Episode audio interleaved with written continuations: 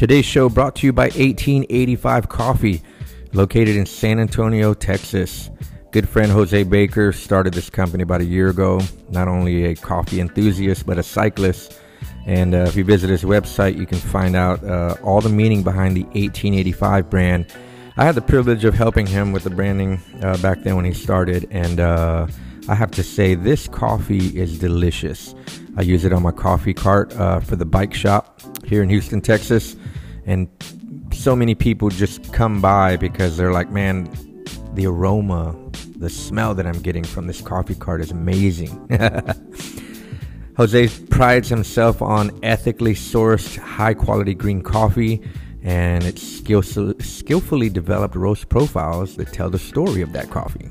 So uh, for more information, visit eighteen eighty-five coffee dot com. You can also follow him on Instagram and Facebook. You know you love some coffee. We all need a little bit more coffee in our lives. eighteen eighty-five coffee dot com.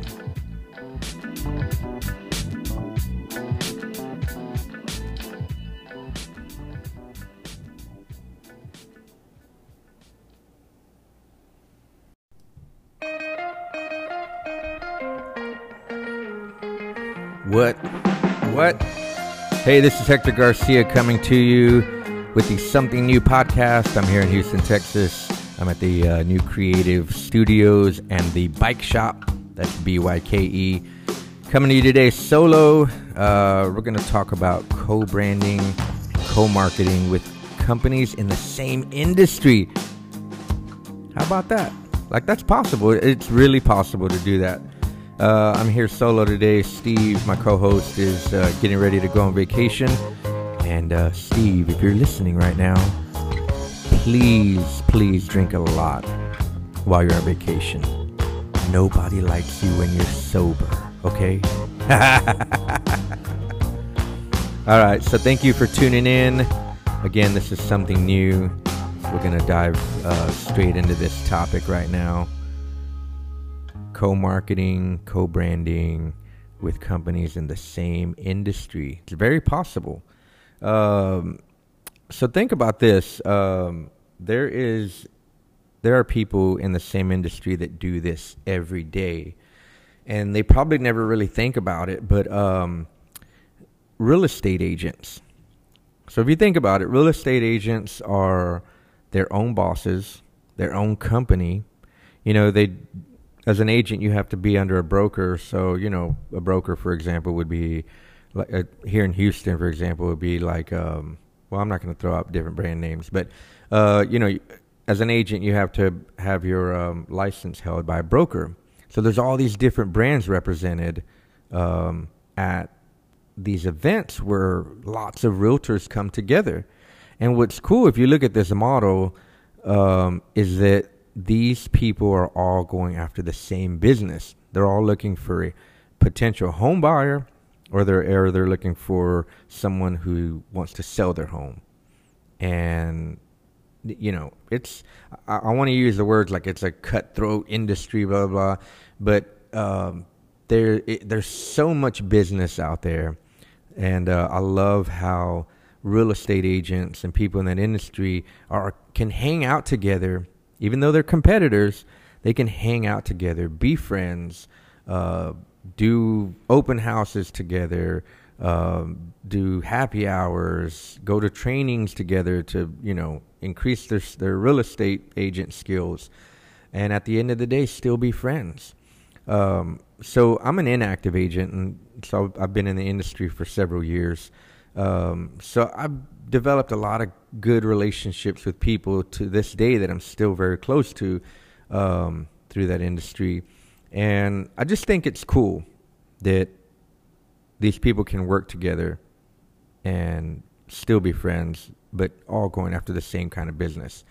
Um, so that's what I want to talk about is co-branding, co-marketing, teaming up together, um, Another thing that I see a lot of agents do together is they'll come up with ideas on how to kind of co-brand, and, um, you know, they'll share each other's stuff on social media, or like maybe an agent has a house listing um, you'll see all their other agent friends come in and share the hell out of it. Like, hey, help Susie uh, with her new listing. Uh, and then, you know, that's reciprocated and vice versa. People, they, they're helping each other out. So I just think that that's cool. That's a really good model and a good example to go off of, because I feel that that's something that a lot of businesses are afraid to do. They're afraid to team up with other brands that are in the same industry out of fear of losing business to the other person, or this person is going to steal some business from me if I work too closely together with them, when actually it's probably the opposite. Two people in the same industry working together, you kind of enlarge your circle of influence, and you can reach a lot more people together and increase your chances of more business for one another.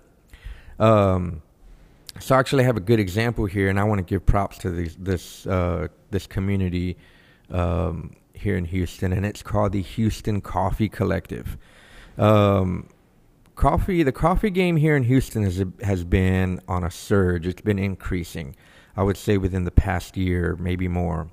Um, I remember going to New York back in twenty ten for a wedding, and anytime I've traveled to New York, I always take my bike because that's the best way to get around the city. So if you're listening to this right now and you go to New York and you spend all that time walking the streets of New York and getting tired, that is not the way to travel around that city. Learn to be a good cyclist and get around town on a bike. You cover more area, you can get to from point A to point B faster, um, and not be so tired by the end of the day, and have time to hang out and have good drinks at the end of the night. So uh, anyway, I remember being in New York, twenty ten. There's a cycling brand that's still around. It's called Rafa, and they had a, a very cool shop there in the city, and and and this was this this is eight years ago, you know. One, their product's cool. Two, their shop is just, it's, it's a cool, they're cool, nice layouts. And then three, they had a uh, cool coffee concept, like basically a full legit coffee bar inside the shop. And I remember visiting um, and going into the store, and you had cyclists in there hanging out, having coffee, talking. Um, there was cycling videos on a big widescreen T V. It was just a cool place to go hang out and and then have some coffee, have pastries. I don't know what else they had in there, but it was a really cool concept. And this was eight years ago, and I'm just now seeing this kind of stuff going down here in Houston. So it takes a while for these trends to catch up to different parts of the country. Usually the South is kind of behind on stuff because the influences come from, you know, the East and West Coasts. And then those influences are coming from like Europe and Japan and so forth. So it takes time to catch up down down south here. But it's definitely on a rise. And the Houston Coffee Collective is kind of a, um, a sign that that it is on a rise, because we didn't have this kind of community effort, you know, a few years ago. Um, so it's, it's cool what they're doing, and I love one of their mottos, and it's, uh, bringing Houston coffee people together. So this is what's cool about this, is that the people behind this collective are people who own coffee shops, baristas, roasters, coffee trainers, you know, all people that you would think that, uh, are competing against one another for, for coffee business in the city. They're coming together to push the one thing that they love, and that's coffee. And if you go to their website, h t x coffee collective dot com, there's job listings, there's events. I mean, you know, it's it, they're promoting other people's coffee shops through this. Like I'm like right now, I'm on the um, on the job listings page. There's at least ten shops needing baristas, full or part-time. You got Giant Leap Coffee looking for a part-time barista. You got Tea and Victory, and they need a part-time barista. Golden Bagels needs a full-time barista. You got Morningstar, they need a part-time barista. Boomtown Coffee, which I believe is a very uh, is kind of behind this coffee collective. They need a coffee wrangler full time, and there's other jobs. So if you're a barista and you're listening to this and you need a job, there's no reason you should be jobless. There's so many jobs here that uh, that you know you probably qualify for. So check it out. Houston Coffee Collective, thank you for what you're doing. You're setting a good example of how it should be in in di- in different industries. If we would just all come together like this, like this would there's some there's here's what they've done by coming together like that. They've expanded their reach. Every shop involved with these different deals uh, is expanding their reach. So, for example, being a part of this collective. Let's say you're a coffee shop, and through this collective, you know, you're part of the network. You're like, hey, I want to host a coffee event at my shop. Or like, hey, I know that I see Coffee Collective that you guys are um, kind of behind some of the, the coffee throwdowns uh, contests uh, in the city. I want to host one of those at my shop. And if you're part of this community, they're going to push your event, and that's just increasing the number of people coming through your shop who eventually – you know, maybe some of those people didn't even know you existed, and then they turn into customers and they start coming to your shop regularly and having coffee. It, it, this is just, this is good. So um, this topic, I, I bring it up because I had an experience a few years ago that kind of has always stuck with me because I felt like it was, um, um, it was kind of eye-opening, and at the same time, it was kind of sad that it happened. But hold on, I got to take a drink of water.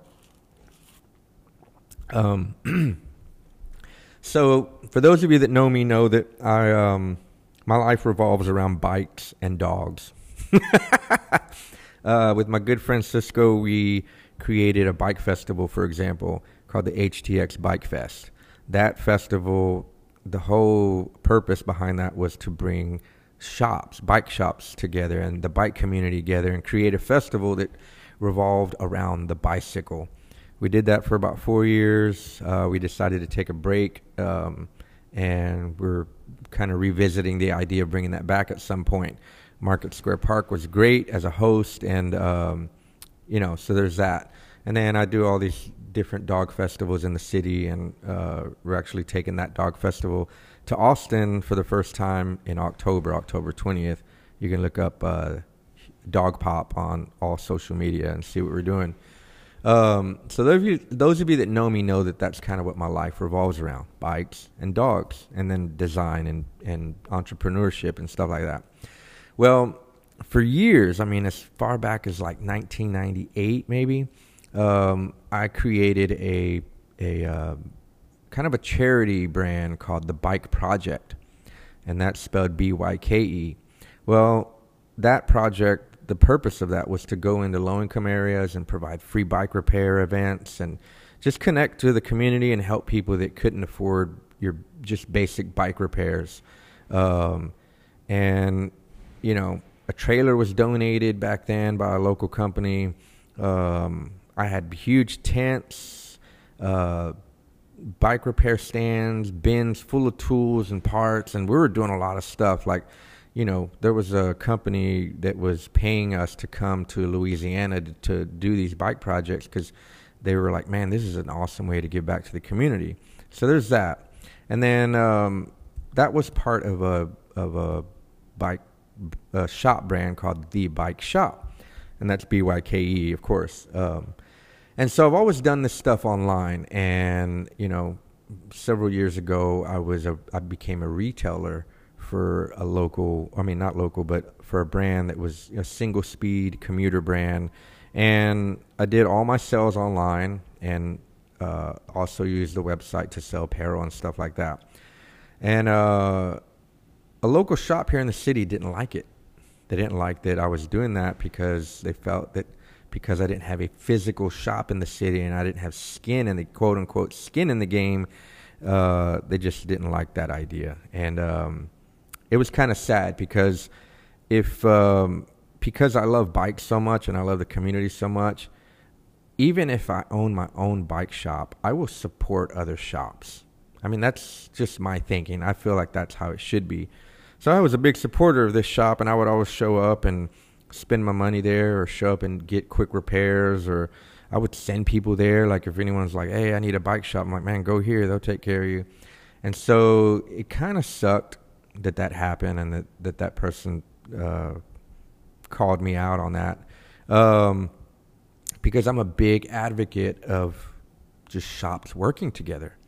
You know, Houston's so big that there's plenty of business in this city for every industry.